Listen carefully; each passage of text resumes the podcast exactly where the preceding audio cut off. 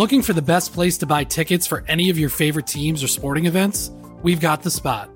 Our partner, StubHub, has been the leading ticket marketplace in the world for over 20 years, providing a 100% guarantee with every order. From a worldwide selection of live events, the widest choice of tickets, and industry leading partnerships, StubHub has what you need to purchase with confidence.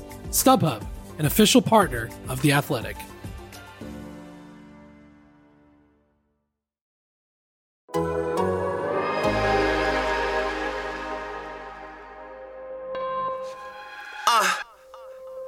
You are now tuned into anything's podable.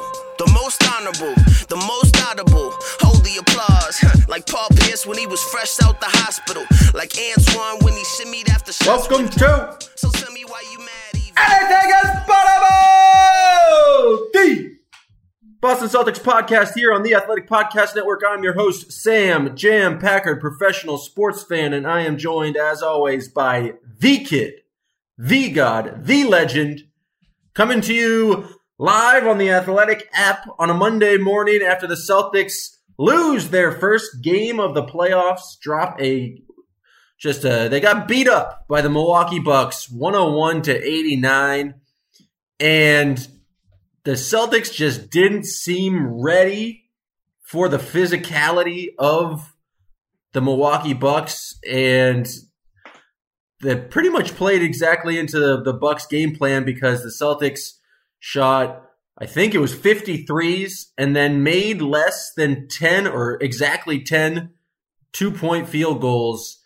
uh, and it felt like the Bucks really just dictated everything that they wanted the Celtics to do on that end of the court. Jay, you were there. I was there too, but I was only up on the ninth floor. You were down uh, with the rest of the regular media. What was your biggest kind of takeaway from the game one loss by the Celtics? the Bucks are going to make the Celtics like to beat them. The Celtics are going to have to reach a totally different level than they played at in Game One. And I don't just mean a level of basketball; like it's just a level of thinking. You know, like it's not going to be easy. It's not going to be okay. Let's set a few screens and just pulverize Patty Mills, or let's get a a great matchup, and then Jayson Tatum draws a double team, and oh, there's there's Grant Williams one pass away.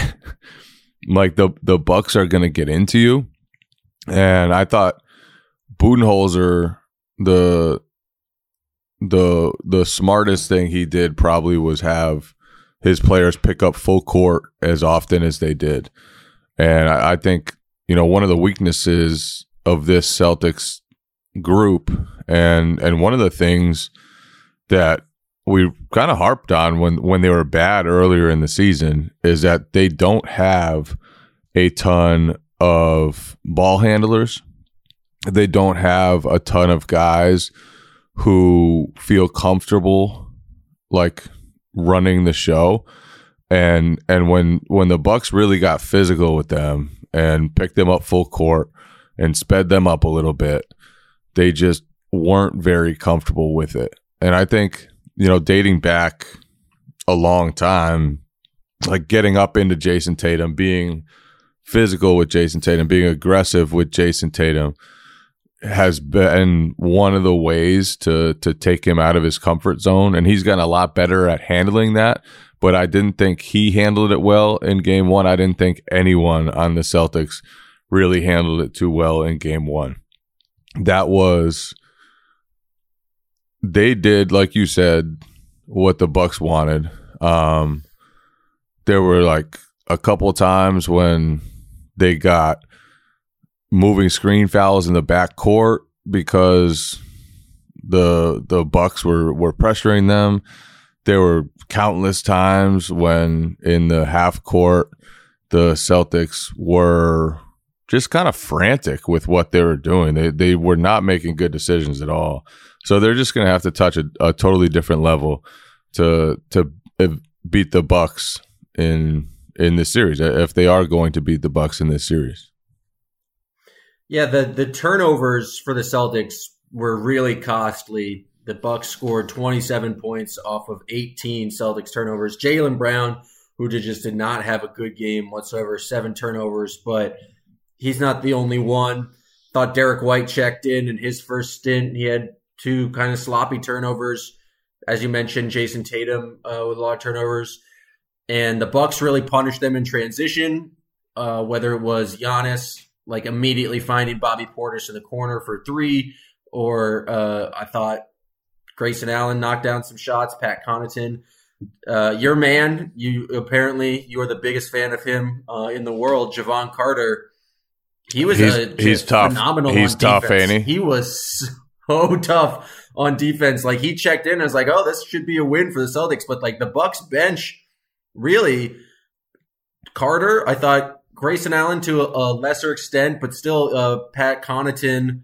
They did a really good job, just ball pressure. Like it's like a classic Brad Stevens ism, but like getting into the ball, and it really, I think, disrupted the Celtics in terms of doing anything to get an easy easy look. Uh, now, I think the Celtics they actually did a pretty decent job on uh, on defense themselves. I mean, they held the Bucks to 45 points in the second half, and I thought they did a good job of slowing down Giannis. I think in the first half they had a couple of times where they overhelped, uh, where they had like uh, Grayson Allen was one pass away, and they would help off Giannis or help onto Giannis, and it was just easy threes for them. But I thought they limited that in the second half and did a pretty good job of slowing down. They created some turnovers themselves, uh, 14 for the Bucks, but the Celtics only scored six points on that.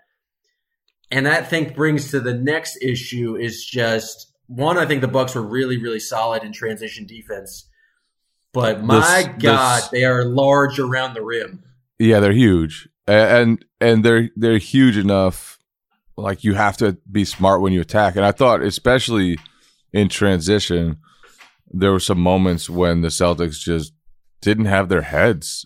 Like there was one play, Jayson Tatum gets out in transition. Giannis is back at the rim, and there's not enough spacing. Like Jaylen Brown is running just just to Tatum's right, and Grant Williams, I think, was off to the left, and Tatum just went right at Giannis, and then realized like, oh shit, this dude's big. I'm not gonna be able to get a shot off, and just kind of turned around and threw it to no one. And to me, the Celtics, the only reason their defense, or the, the biggest reason that their defense didn't have enough success, was just the turnovers. It, like their own offense was the reason that their defense didn't have a great, great, great performance. Uh, you look at I thought they were pretty good in the half court, though. Like They if were you incredible. Remove the the numbers were crazy. The the Bucks scored seventy three point nine points per hundred possessions in the half court. Seventy three point nine. And the- that's a good number for the Celtics. that that's that's an incredible number and and you can see how difficult it should be for the bucks to score in this series you know i, I thought jrue holiday hit a bunch of tough shots um he he just went one on one with like different members of the Celtics. I think like four or five occasions. It was just like, okay, Jrue Holiday's deciding to get two points now, in just a way that no one else in the game, even Giannis, even Jason Tatum, just created their own shot one on one. But it was just like, all right, Jrue Holiday's moments here, and it just happened four to five times. It was kind of incredibly frustrating. yeah and i thought you know Giannis obviously the passing really hurt the celtics especially in the first half i thought there were a couple times when they had like weird double teams on Giannis and Grayson Allen was just wide open one pass away. And he's probably, with the exception of Jrue Holiday, and I mean, even beyond Jrue Holiday as a just catch and shoot threat, like you need to you need to be aware of where Grayson Allen is, especially when Khris Middleton is out. And the Celtics just left him open a couple times, one pass away. I, I thought that was pretty bad in the first half. Um, but the Celtics did a much better job. I think the Bucks only hit two threes after halftime, and and the Celtics kind of decided, okay, we're we're gonna make Giannis go one on one more often and, and get his own instead. And he he did not have an efficient game. You know, obviously he was he was still able to make a huge impact, especially with his passing. But if he goes, if he takes more field goal attempts than he scores points every game. The Celtics should have a very good chance in this series. Um, it was just their offense was despicable. it was gross. transition, it was disgusting. Like their transition offense was so bad. Like they they just did not attack the Bucks well in transition. I thought the Bucks did an awesome, awesome job of getting back, having someone in the paint, and being able to protect the rim even in transition moments. That that that to me was the difference of the game. The Bucks' success in transition versus Boston's inability to to do anything in transition. If you look at the transition numbers, the Celtics just had a honestly a pathetic game in in that regard, and you can see it in how many two point baskets they made. They only made ten as a whole. I think five of those were were put back. Like Jaylen Brown had a putback dunk. Robert Williams had a couple of putback buckets, um, and and then they still had just 10 two point field goals, which just goes to show you how little they were able to capitalize uh, when the Bucks made a turnover, when the Bucks missed shots. Like they just weren't able to go, get out and run and get easy buckets the other way. Yeah, if you look at fast break points, um, Celtics only scored eight, and they were three of ten. There's just not a good uh, shooting percentage uh, in transition on fast break. And again, like I said, 14 turnovers for the Bucks, only six points off those turnovers for the Celtics. I think a lot is going to be made about the lack of two point field goals and the Celtics shooting 53s. And I, I, I just know going into the game, it really felt like the Celtics are absolutely going to shoot 53s. And in the half court, I thought I, I, thought the Celtics generated a lot of good looks from three. Like, then they just didn't necessarily knock them down. But Al Horford took nine threes. He hit four of them. It's a pretty solid percentage, but I feel like all nine of them were pretty good looks. I feel like Marcus Smart, most of his, save for one or two, were pretty good looks from three. Jaylen Brown, of those 50, like shooting 18 for 50 is 36%. That's about average I think in this series, if the Celtics are going to be successful, they need to shoot over 40% just because that is exactly what the Bucks are going to give them. And this is one of the over 40? yeah, if they're going to shoot 50 53s a game, they're going to need to make at least 20 of them. I don't know. Or you just have or to- they're going to have to figure out a way to get some two-point shots because in this game in the half court especially whatever they were doing when they would get to the rim was always felt like it was the wrong decision. He was either challenging Brook Lopez or Giannis or someone like that, or deciding not to challenge them way too late and then throwing a ridiculous pass. There was absolutely nothing in the mid range, and it feels like this is something Ime said after the game that their rim reads were not good. It felt just felt like the Celtics, as soon as they like uh, got past that first defender and started driving, they just didn't know what to do after that. And you just like kind of was like, oh, oh my God, there's a tall guy there in a way that like just they were not prepared for. And I don't know if it's throwing more lobs to Rob Williams or taking more pull up uh, mid range shots, but it feels like they need to do something other than just like driving directly into Brook Lopez. Yeah, so sometimes it wasn't like they they thought, oh my God, there's a big man there. Sometimes it was like they just thought nobody was going to be there there was one drive Tatum had where Lopez was just kind of in the lane. And Tatum went and challenged him, and Lopez is just kind of like, "Sorry, bro, not not this Lopez time. didn't even jump; he just put his arms straight up. Yeah, and and like Lopez is up there among the elite rim protectors in the league. He's up there with the Rudy Gobert's, the Joel Embiid's, he is way up there. And He, I thought he was had a special special game one. Uh, the block of Robert Williams when Robert Williams went up for a dunk, nobody, nobody blocks a Robert Williams dunk. But the Celtics challenged him and and like you said, made some bad decisions. I thought, I thought, like Tatum didn't have a good game, but Jalen's Jaylen's game was was very hurtful to the Celtics. Um, they started Giannis on him, which was an interesting decision because Giannis almost never guards the other star. He's at his best as a helper. He's not great at getting over screens, mostly because he's a seven footer.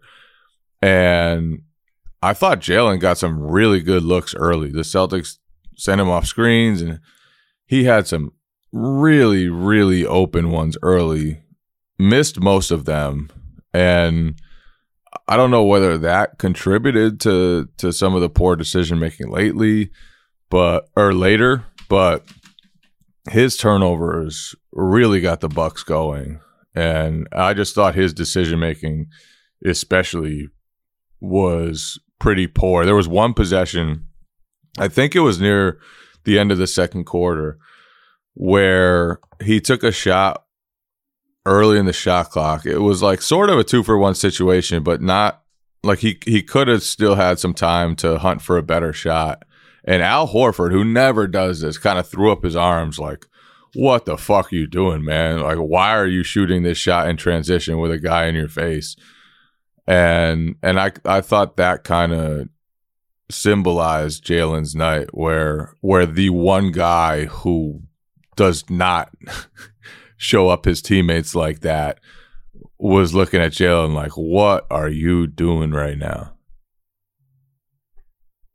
Yeah, it was it was extremely tough performance from Jaylen, and the one, I guess he made three threes, but I feel like he didn't like really score that many points until the end of the game, where it was kind of out of uh, like once Giannis threw a uh, alley oop to himself off the backboard, it, that was kind of the nail in the coffin. The Celtics had no chance uh, to come back from that.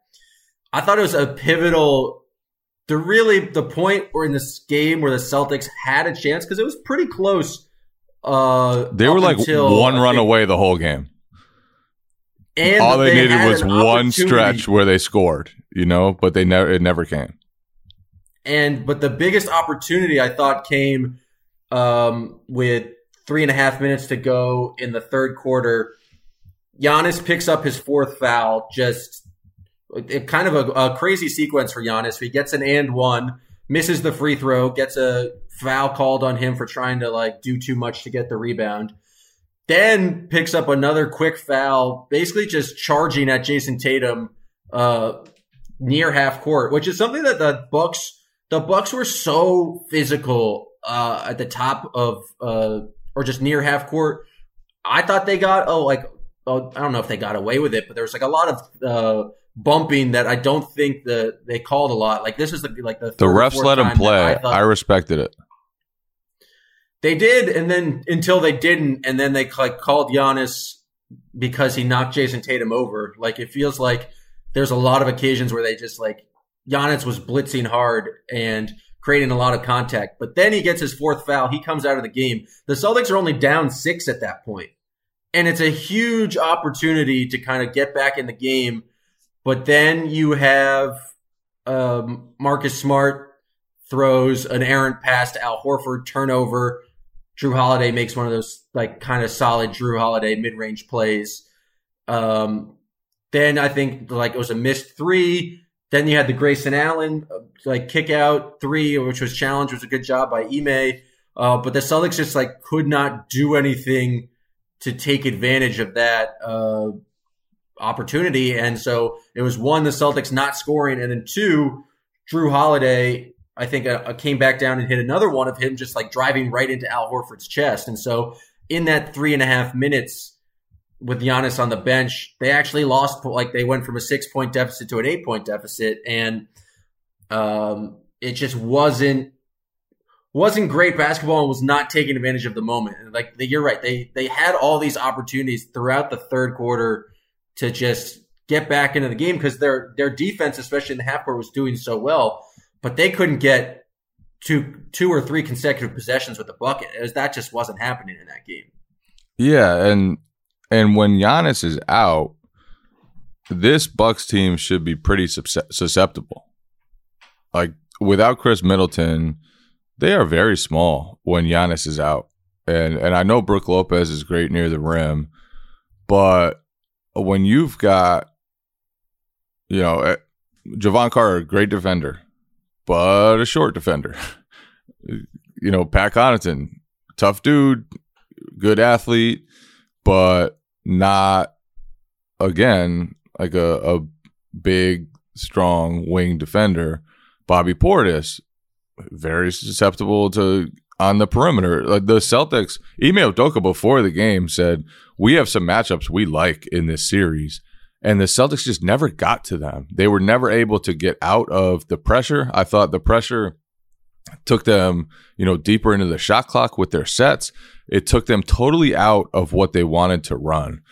Um, and as good as Brook Lopez was, I felt like the guard defense with Jrue Holiday, with Carter, with even Grayson Allen at times, Connaughton, it was the Celtics. That was what really got the Celtics out of their normal game, forced them into some bad decisions, got them kind of out of character. And I thought in that way, you know, like the Nets was just an easy series. it was just you knew who to pick on. They they weren't connected beh- behind that problem. They had Andre Drummond at the rim, who's trash compared to Brook Lopez and and then the difference between them and championship level defense in Milwaukee is startling. And, and I thought the the Celtics seemed startled. They they were not prepared to handle that level of physicality. And, and that that 337 when Giannis was was on the bench, they hit one shot. They hit one shot during that 337, and it was a play where Tatum hit Horford, who hit Derrick White in the corner for three. It was that was a great offensive play, but other than that, that was it. that was basically the only offense they got, and and they need to do just a much much better job offensively shooting 33.3%. That was their worst offensive performance since October 22nd, which is the f- the f- second game of the regular season, which was the game we realized that Ime Udoka will light up motherfuckers when he's not happy. uh, like that's how long ago it was. The first game that forced Ime Udoka to just rip people apart. The very first game. Think of how many times he did it. and it, this was the first time. So it was a long time ago that the Celtics had a worse offensive performance. The last few months, I feel like they've just been rolling, and the Bucks took away all their comfort. And the, the Celtics just have to do a much better job of handling all that moving forward. Yeah, the, in the fourth quarter there, it was an interesting lineup uh, that Ime used to start the fourth. He Tatum on the bench. He went with um, Payton Pritchard, Derrick White, Grant, Rob Williams, and Jaylen Brown. And Payton Pritchard missed four yeah three point shots, three of them which were pretty wide open. They were they actually generated naked. some good looks. And that's when the lead went from eight to fifteen. And once it got to fifteen, it's just like the the way the Celtics offense was not scoring, it felt like the game was uh, out of reach at that point. But Payton Pritchard, who's been pretty money uh, throughout this like kind of run, and it, he was great against the Nets. He missed three wide open threes that really would have cut the cut the Bucks lead and gotten the Celtics back in the game, but when the, when that first lineup got out there, I, I, guess through the process, like they got some open shots for Pritchard, but I was kind of surprised to see Tatum go to the bench at all in the fourth quarter, just when the Celtics offense was struggling so hard. Yeah, yeah, um, and and Pritchard, to his credit, like those are the shots he's hit since the trade deadline. Like he's hit a lot of big shots in big moments. The the Nets series game two when the Celtics are flying back, he's he's one of the guys who who really just destroyed the Nets late in that game. Uh, so those are the looks that he has made continuously, and so I'm not going to sit here and say he shouldn't have taken those when three out of the four were just wide open, like Payton Pritchard has to shoot those, they will normally go in. But the Bucks, like they they kind of let him walk into those three point looks, uh, and and that that was when things went wrong. Um, yeah, the, the Tatum thing. I think he was at 32 minutes after the third quarter, and he like it was a hard 32 minutes. He was needing to deal with physicality, full court. It's just game one, so I, I get why uh, they they sat him for a little while, but but things did get, get ugly when uh, when the Celtics didn't have all their ball handlers out there, and I thought, you know, Derrick White, he I think he needs to be better for them. He just if, if the Bucks are going to pressure full court the way they did, uh, then and Marcus Smart is obviously banged up right now. We we can talk about that. We should talk about that. But but Derrick White just needs to be a little better for them. He he I mean he ended up with 10 points but uh, knocked down his shots which you were skeptical of. Uh, he did his job in that department, but you're right. He was just like didn't come in and didn't steady anything and yeah. actually had some early turnovers and like it feels like they need they need him to also knock down threes, but they like given their lack of ball handling on the uh, roster, he needs to be like a steady person they can rely on. Yeah, and I, I feel like he should have some matchups where his size and physicality can be a win for the Celtics. Um, and I thought and he got he actually got some good looks, but j- just missed a couple easy ones in the first half. Maybe I'm not giving him enough credit. Uh, maybe it was. Yeah, he got some good floaters. He was actually probably the best. Uh, just thinking back of like opportunities towards the rim, he has like kind of that floater game that not a lot of the other Celtics have, and I feel like he had some good looks on it and just missed them. Yeah, and I feel it, it's weird because I didn't think he played well, but I think the Celtics might want to use him more in this series if the Bucks are going to play with as much physicality, as much full court pressure as they did.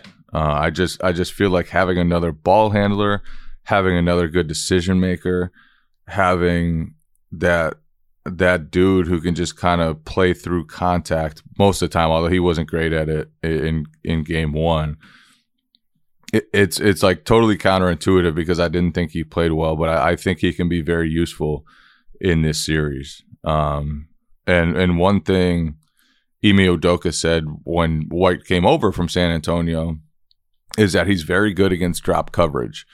And obviously, you know, with Brook Lopez, the the Bucks are going to play some some drop coverage, and this might be a Derrick White series. I am not entirely comfortable at all predicting that because because he hasn't been great so far in the playoffs. And and again, like I did not think game 1 was a shining moment for him, but but I I feel like maybe he's like this is set up for him to be pretty important moving forward. Marcus Smart, especially if Marcus Smart is hurting a lot. Uh because he went through it. that, he went through it all. That dude went through it in game one. Uh, he had like his arm fell injuries. off. He basically yeah. went back to the locker room with his arm dangling, uh, like it had no longer worked. That was just a stinger. Apparently, that's the lesser of the two injuries that he's suffered because he also had a bruised quad. Uh, especially late in the game, he was trying to do everything Marcus Smart does, like draw some charges, some of them were not called. Um, I know there's probably some Celtics fans screaming at the at their app right now, saying um, you got to talk about Scott Foster. Uh, I didn't think it was atrocious, other than uh, the goaltending and that one Al Horford screen uh, moving screen in the backcourt. I thought was pretty pretty bad. I thought the Tice um, one was pretty iffy too.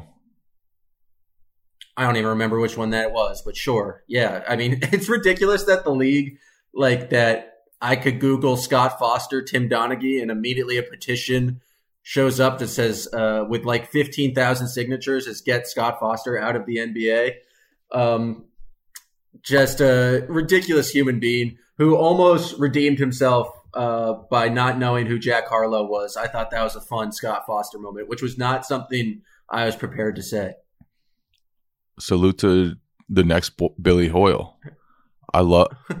I know a lot of people don't love that they're coming out with a new White Men Can't Jump starring Jack Harlow. But oh, are they actually I'm, doing that? I thought you were just saying that. Oh no, no, he is he is the next Billy Hoyle. He is actually starring as Billy Hoyle in the White Men Can't Jump uh, remake. So I'm looking forward to it. Uh, they might screw it up. It could be really bad, but there's also a chance it's not. And either way, it'll give me two hours of mindless movie watching. So who who's the next Sidney Dean? That's a good question. I I'm not sure. Um, I, and I hope Rosie Perez is still in it and also plays Billy Hoyle's uh, girlfriend. Still, I think that'd be good. Um, well, Marcus Smart. yeah, Mark. He just he just went through. He was hobbling. Lot, he was he was looked in a lot of pain, especially towards the end of the game. Um, I don't know if that was affecting his uh, shot making. He was one of six from three. I thought he kind of forced the issue sometimes. But oddly enough, it feels like actually before I was about to say like he's one of their better finishers around the rim just because he so often pulls off some nonsense like after getting body contact. But as soon as I said that, really the best finisher around the rim or someone who can finish through contact, I feel like it's been Jaylen Brown and you just did not see that, uh, especially playing strong uh, down the stretch there. And so if Marcus Smart is hurt, you're gonna, like you said, you're gonna need a better performance from Derrick White. You're just gonna need a lot better performance from Jaylen Brown. But it feels like a lot like no one, not one person on the Celtics had a good off of offensive performance in this game. Yeah, yeah, no. Not at all. Uh, and there was a moment in the third quarter, I think, when the Celtics went down 12 and Jayson Tatum hit a big three and then he hit another three. And I, I thought maybe maybe he was getting into a rhythm and, and they would rattle off a, a big run. And it just never happened. They they weren't able to get nearly enough in transition or at the rim and and the the turnovers are just so costly like just so costly you look you look at so their bench had one two point make combined and that was Daniel Theis. I forget what two point make he even had. Um, well, let's give Malik Fitts his credit for his make in crunch time. He had a pretty explosive dunk. Yeah, but I, am the, their actual bench, not not the the know, the, the deep bench. Give, um, just want to give Malik Fitts the credit where credit is due. And then like Jayson Tatum, just just two makes inside the arc. Al Horford zero, Robert Williams three. He I thought he was good by the way. Um, that was Robert one, Williams. Yeah, that was one of the pluses for the Celtics was that he looked way better than he did at any point in the last two games well, of the a, Net series. That's something I wanted to ask you about because he only played 22 and a half minutes in this game. Grant Williams played like 29 minutes. It felt like the Celtics, knowing that they were struggling to create offense and um, wanting more shooting out there, went with a kind of those smaller lineups, went away from two big lineups just to kind of get more three point shooters out there. I don't remember seeing a lot of lineups where it's just uh, Robert Williams as the kind of the sole center, but it doesn't feel like they were as good as their kind of the starting five has been. It didn't feel like they were comfortable with the spacing that kind of occurs when you have both Horford and Robert Williams on the floor. But I feel like Robert provides so much vertical spacing in the lob threat and just like I thought we would have saw more of just kind of if Brook Lopez is really going to be that sturdy at the rim, just like throwing it up to Rob and seeing what happens. And I think we only got two lob attempts in this game. Why, like, what is the reasoning behind Time Lord only playing 22 minutes when he can be such a dynamic threat, especially on the offensive end? Well, I think part of it is that you just want Al Horford on the court as much as possible against Giannis, right? And, and if Horford is in there, obviously the only way to play Robert Williams is to play both those guys together. And I think when when the Bucks have Bobby Portis and Giannis and Brook Lopez all on the court, that you know they they kind of want to stretch out those guys and and make them cover the arc and make them guard in space. And and I I, I do think that maybe they should have stuck with the two big lineup more. And and to me, the the way you get Robert Williams more minutes is just don't go to Daniel Theis. You know, like wave. Yeah, off, that was odd. I did not expect to see Theis there in the first half. yeah, wave off this stint that that he played, and and and and maybe part of it is still just limiting Robert Williams's minutes early in a series after he came back from the knee injury. But they said he had no limitations before the game.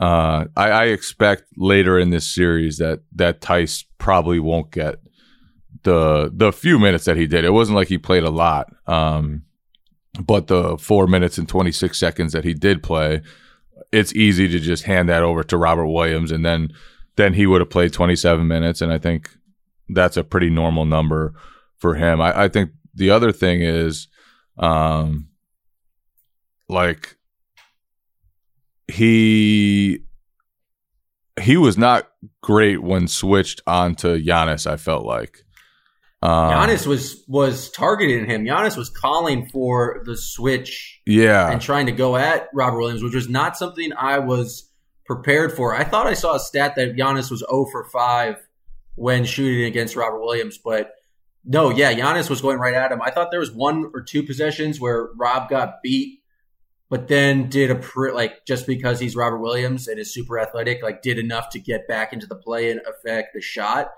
But he did not create like Giannis was able easily able to get around him multiple times.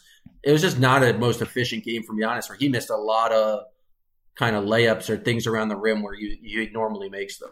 he's just a relentless dude, isn't he?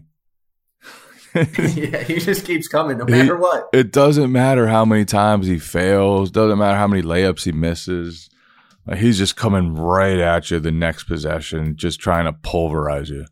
It's it's really impressive to watch and just to understand the type of shape that he has to be in to to do that constantly, to go at guys and and dr- drive through guys and drive around guys and and run out in transition and then get back and protect the rim in transition and and then bang with oh, the biggest guy on the other team because obviously the other team wants to do whatever they can to sell him sell out to stop him near the rim.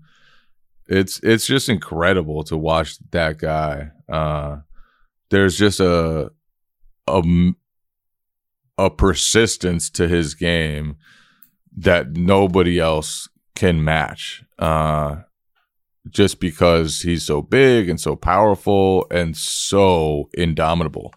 So he's a bear. He's a bear, and and so, there's so much on him in this series to to get all the other guys going. The the Grayson Allens, the Connaughtons, the the Bobby Portises, and I felt like even though he didn't have his most efficient game individually, he helped all those guys get going. You, you know, Grayson Allen, 11 points off the bench. Um, Connaughton, three for six. Bobby Portis, six for 12. And so all all those guys were able to have efficient nights. I, I thought a lot of that was because Giannis just kept putting so much pressure on the Celtics. Looking for an assist with your credit card, but can't get a hold of anyone? Luckily, with 24 7 US based live customer service from Discover, everyone has the option to talk to a real person anytime, day or night. Yep, you heard that right. You can talk to a real human in customer service at any time. Sounds like a real game changer if you ask us. Make the right call and get the service you deserve with Discover. Limitations apply. See terms at discover.com/slash credit card. This episode is brought to you by Michelob Ultra, the official beer sponsor of the NBA. Want to get closer to the game than ever before?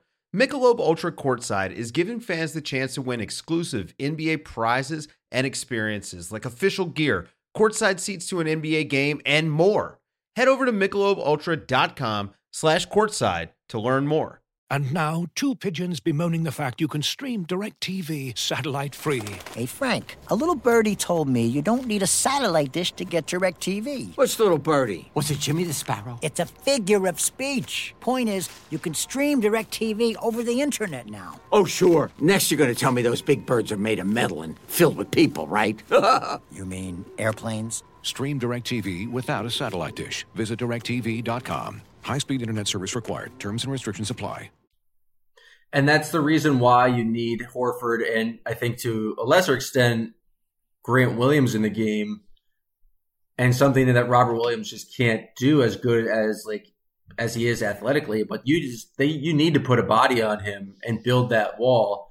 And it feels like Horford and Grant, I got like give Grant some credit, like are just much better at being physical, creating some contact at the point of attack whereas Giannis can go right around um, Robert Williams. And anytime there's a switch on to anyone else, like Jaylen had some moments where just because of switches, he was forced to pick up Giannis. I he just don't think he was very good at there. Marcus Smart, as physical as he is, he's just giving up so much. And so it's an interesting challenge for the Celtics to figure out okay, if we're going to have Grant Williams or Al Horford on the court, no matter what, when Giannis is on the court, how do we also get um, Robert Williams out there? How do we get him involved, and how do we kind of get consistent offense? I think they they they did it a couple times with Tatum just doing the pull up three when Brook Lopez is in a drop. Um, I think they need to kind of try and pull out the guys like Brook Lopez or Bobby Portis uh, out more towards the three point line and kind of get them moving in space more. But I also feel like they just probably need to take like more mid range jumpers. Like J- Jaylen and Jayson Tatum have the skills, and I would say to uh, Derrick White to just knock down mid range jumpers. And so I feel like they're like if there's one adjustment, they did not have one mid range make in that game, not one. I don't even know how many mid range takes they had in that game. If you look at the shot charts, it's like mostly it's like an analytics darling. It's all at the rim and all three point lines, but they didn't attempt any mid range jumpers. I feel like Jaylen had a couple just ridiculous kind of fadeaway type things, and but that was not not part of their game. And I know that's the shot that uh, Milwaukee wants you to take, but you knock down like one or two of those, and even if it's just a step towards that direction from Brook Lopez or something else, I think it just opens up things at the rim the the Bucks were really able to hang back and not and basically just put their hands up and wait for it. And I think the Celtics they just need to trust their shot makers in that situation to um you know just to knock those down which i think they're they're capable of. Obviously it's not something you want to like do a lot of but to do absolutely none of it feels like it's a the bucks are winning in that regard. Yeah and i felt i feel like tatum just has to be better too. Uh like they were really aggressive dealing with him. They like when the Celtics brought Bobby Portis into an action, he was really, really up on the level of the ball, being really aggressive with his defense. Uh, I just thought Tatum never really kind of figured out what they were doing with him, and and and maybe some of it is is trying to get him, you know, up up higher, maybe into some pick and roll actions, drag Brook Lopez into it, but but the Bucks are, are really good at at getting away with having some slower footed defenders on the perimeter. Um, like the the way that they use Bobby Portis to kind of muck things up and and stay away from switches with him and and keep him out of situations where where he'll be you know in rough shape is just pretty impressive. Uh, so so they do a really good job at kind of hiding their weaknesses in that way. and then you know when when Lopez is back and when Giannis is back, those guys can just wipe away a lot of mistakes by other guys too. Uh, but but Tatum just has to kind of figure figure it out in this series. He has to figure out not not so much like it wasn't the points or the six for eighteen shooting. I thought that was was disappointing. It was it was more like compared to Giannis and just the constant pressure he put on the Celtics. Tatum wasn't able to do remotely similar to that to the Bucks. Like he this was after he really picked apart the Nets in the first round, he just wasn't able to to find that level of um like just that ability to break down the the Bucks defense. And so so he needs to do more to solve it. Um and it it wasn't all his fault at all. Like this is a totally different challenge. It's going to be you know, a a lot is going to be on the Al Horfords and and Marcus Smart and those guys to hit open looks when he finds them. But I I just felt like like he did not do enough to to dent the Bucks defense to make things easier for everybody else. Yeah, and I think it's very cliche. It also comes down to Celtics just need to make more shots, and I think like our uh, Forsberg just tweeted this out. Of the 53s that the Celtics took, 45 of them were apparently open. And um, according to the NBA tracking data, uh, Celtics only made 16 of them. Like, I think they, with all this being said about the struggles on offense, Tatum not being dominant. The tracking enough, data is, sucks, by the way. Everybody, But everybody you- tweets that you out. it's horrible. It's it's so bad. It's so unreliable. the eye test alone, the Celtics had a lot of open threes. And I do think they're going, if they want success in this series, they're going to be, need to be damn near 40% uh, on those threes just because the Bucks are giving you those shots. And those shots are worth three points, which is more than the average two points uh, that you normally get. And so I just think like it's it, there's a lot of like different things the Celtics can do strategically. Of course, they can get um, better looks, not turn the ball over, score more in transition. But like, I think the Celtics' success in the series is is just going to come down to can they make a decent amount of those open threes because it just really changes. Like I thought they did an okay job in this game, but you know it would have been better? Three or four more makes from three. Like it really Yeah, would have like they- put they- them in the game and like allow them to go on a scoring run. They didn't quite hit enough to like force Milwaukee to react. You know, Yeah, Like- and uh, they have to do something for like and force the Bucks to maybe consider changing the game plan because like the Bucks are obviously going to give up all those threes, but if the Celtics come out and make a bunch of them, then maybe the Cel- like you're just taking more steps and it, you you shift the defense a little bit. In game one, the Bucks were one very okay to let them take those threes, and the Celtics didn't punish them, and they just kind of let the uh, Bucks dominate around the rim. Yeah, yeah, and it was some of the some of the two point numbers were ten for thirty four. They were from two point range. That seems impossible. That was like like me versus you one on one in in the twenty mile an hour wind out out in the north end.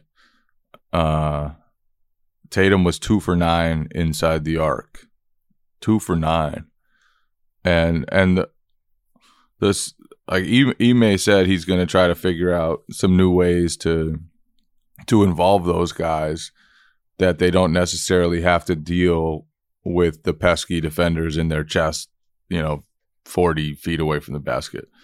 He brought up post ups. He brought up using other guys as initiators. That's one of the reasons why I think Derrick White could be pretty useful in this series. Um, but some of it is just you got to be able to deal with the physicality.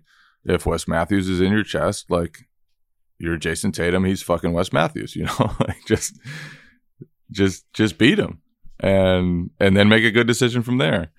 That's kind of when a team is is full court pressing. Sometimes you just gotta got to beat them and and then just make a good decision. And the Celtics, even when they beat the guys, just did not make good decisions from there. They they forced a lot.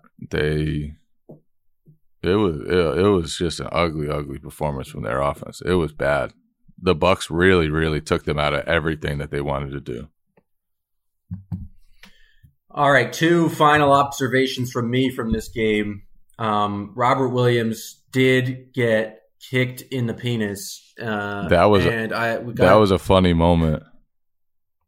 I mean, you felt for the guy, but he also he he was laughing as he, he jogged off to the locker room. Like just, just, only Robert Williams would be in that much pain and just kind of chuckling, like, "Damn, I got hit in my nuts." That's kind of funny. I thought the best part of that was our man Wash tweeting out Robert Williams going back to the bench, holding the wood. That Clearly in a lot of pain. We know where he got picked. The phrase "holding the wood" from from uh, Boston Globe reporter Gary Washburn was fantastic. It made me laugh out loud. yeah, you, that that was special. Just a special tweet from our guy Wash. And and finally, like as a Celtics fan, it wasn't a fun uh, afternoon for me to be in the TD Garden, but I think to make matters worse, like the just just made it just a truly awful afternoon as we were subjected to another trite, stale, boring, uncreative, unoriginal performance from Red Panda at halftime. I, It's I wasn't I wasn't watching because I was doing some work. Did she uh did she nail Oh, she got the on a the final unicycle and she flipped bull. She flipped bulls onto her head. Uh, She got on a unicycle and she flipped bulls. did you know, she, it's the same did she hit the last one though? She did. Uh, she did hit the last one. People were celebrating, but you know what? I've seen it. I Hey. saw her do that in 2009. I'm I'm not gonna knock her when she when she performs. I am. If it's she- the same performance. Change the song. Change the tricks. Do something different, Red Panda. This is ridiculous. No, she she she's got her act, and and as long as she can nail it, then I'll give her all the respect in the world. It's it's when she falls shy.